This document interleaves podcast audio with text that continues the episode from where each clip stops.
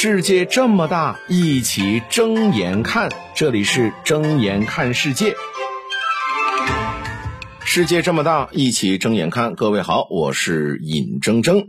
来看这样一条国际新闻，根据观察者网的报道说呢，希腊前财政部长亚尼斯·瓦鲁法基斯表示说，这个能源价格飙升啊，是引爆了欧洲经济危机。欧盟经济崩溃已成定局，而且呢，他还特别点名点名谁呢？点名德国，说德国呢现在基于俄罗斯的廉价能源和中国的庞大的市场的经济规模的这个模式啊，正在崩溃。呃，也就是说呢，失去了中俄这两个国家，德国的经济模式正在崩溃。那这期音频就跟大家呢简单的分析分析。中俄对于德国经济来说呢，中国是工业品消费市场，俄罗斯呢是能源产地。那少了俄罗斯的能源，工业品的成本就会提高。那少了中国的话，赚外汇的最大的市场就少了。就我觉得，反正挺憋屈的哈。呃，当然，这个憋屈不是为德国憋屈，而是为我们国家憋屈哈。就是我们国家本身作为一个单一的大型消费市场，那就是金主爸爸呀。你看中国的消费者多老实，德国车卖那么贵，买起来从来眼睛都不眨的，而且呢，还有很多人吹啊，亲自帮你呢这个德国做品牌宣传，那真的是太爽了。但是呢，德国偏偏呢又要跟中国唱反调，跟着美国去疯。啊，以一种居高临下的这种姿态来对待中国，那中国的消费市场一直是变大的，生意是越做越大。那理论上说赚钱的事儿就有钱赚，大家就乐呵乐呵，融洽点儿，并没有什么不好。好，偏偏一定要等到呢，俄乌冲突起来了，北溪管道被炸了，德国制造业外流了，真真正正现在已经到寒冬，挨冻了，挨饿了。才发现自己长期以来一直居高临下看待的这两个国家原来非常的重要，所以我觉得 德国人呢真的是应该去拜一拜神，感恩一下你，不然你有几个臭钱你很容易忘记这钱是从哪儿来的，是谁给你的。那从德国经济。的这个问题来看，至少呢是告诉了国人一个道理，就是没钱的时候呢，别人不尊重你；你有点钱了，别人赚你的钱还是不尊重你。所以说，德国的产业迁出来了，跑到咱们国内来了，接手就应该开开心心的。那如果德国的制造业，中国呢可以达到同样的水平或者接近的程度，为什么不接收呢？啊，不用特地的让俄罗斯把天然气卖到德国去，让德国来制造，然后制造完了再把工业品卖给我们嘛？我们自产自销，这多省事儿啊！那至于说德国的这个经济崩溃还是不崩溃的，那这欧洲都富了这么些年了，是不是这个风水轮流转，也该换一换其他的国家爽一爽了呢？那从德国经济模式来看，也是看出了市场的。体量的重要性，你看，欧洲和美国加起来人口有十亿多，十点七个亿。如果再把日本放进去，将近十二个亿，就是人口哈。那德国在欧美日市场上加上中国啊，而德国人口八千万，在这么大的市场上市场下呢，德国是过了舒坦的日子。所以嘛，就是我们国家，你看有欧美日的这个人口基数在，那你说你想？过上好日子，那可不只是把国内的市场消费能力提高就行了，还得要去把别人的市场给拿下来，这样子的这个日子呢，才过得舒坦。那现在就是好比什么呢？德国就好比是一辆货运卡车，俄罗斯呢就是加油站，中国呢是货运站。那没有了俄罗斯，你这汽车没油，卡车不能开了。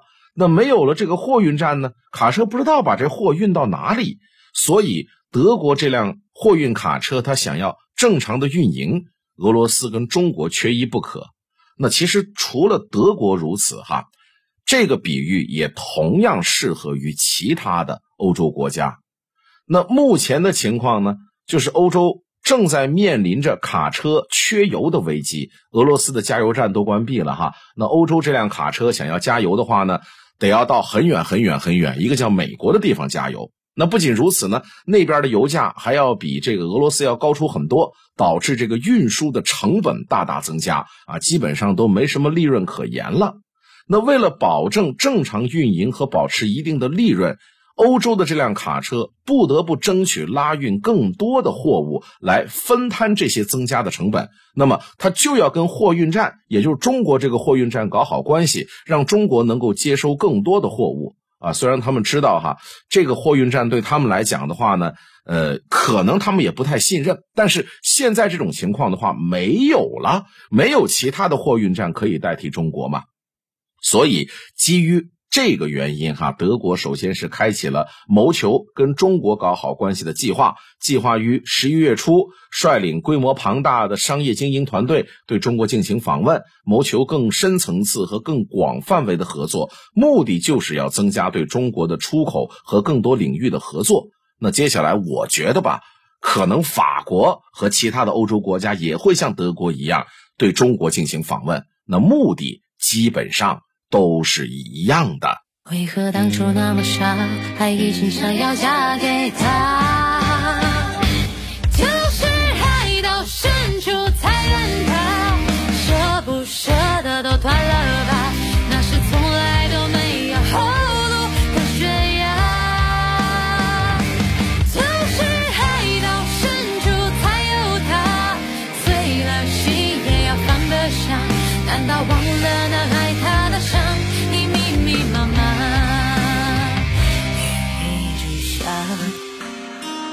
气氛不算融洽，在同个屋檐下，你渐渐感到心在变化。你爱着他，也许也带着很怕。青春耗了一大半，本来只是陪他玩耍，正想离开他，他却拿着鲜花。整个场面更加尴尬，不可思议吧？梦在瞬间崩塌，为何当初那么傻，还一心想要嫁给他？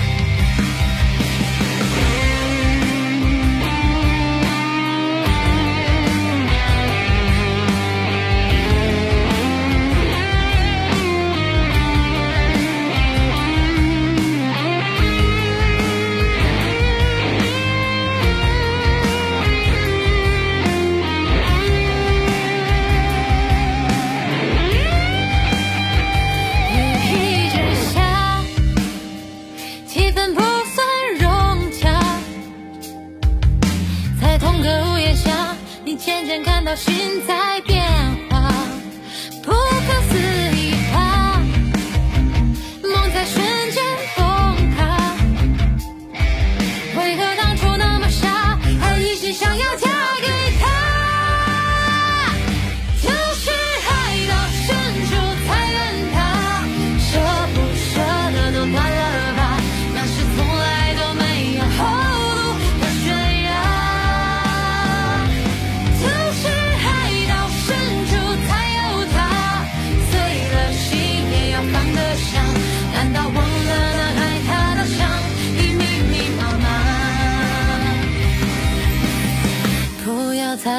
他挣扎，不要再为他左牵右挂，今后不管他爱不爱谁，快乐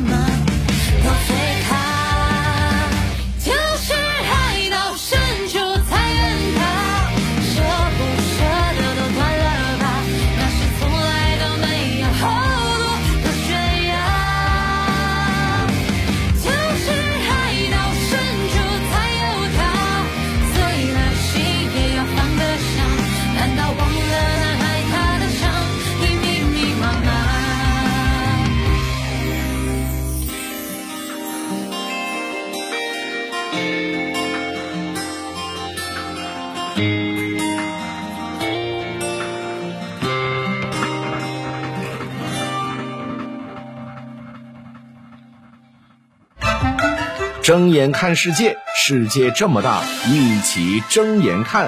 感谢收听，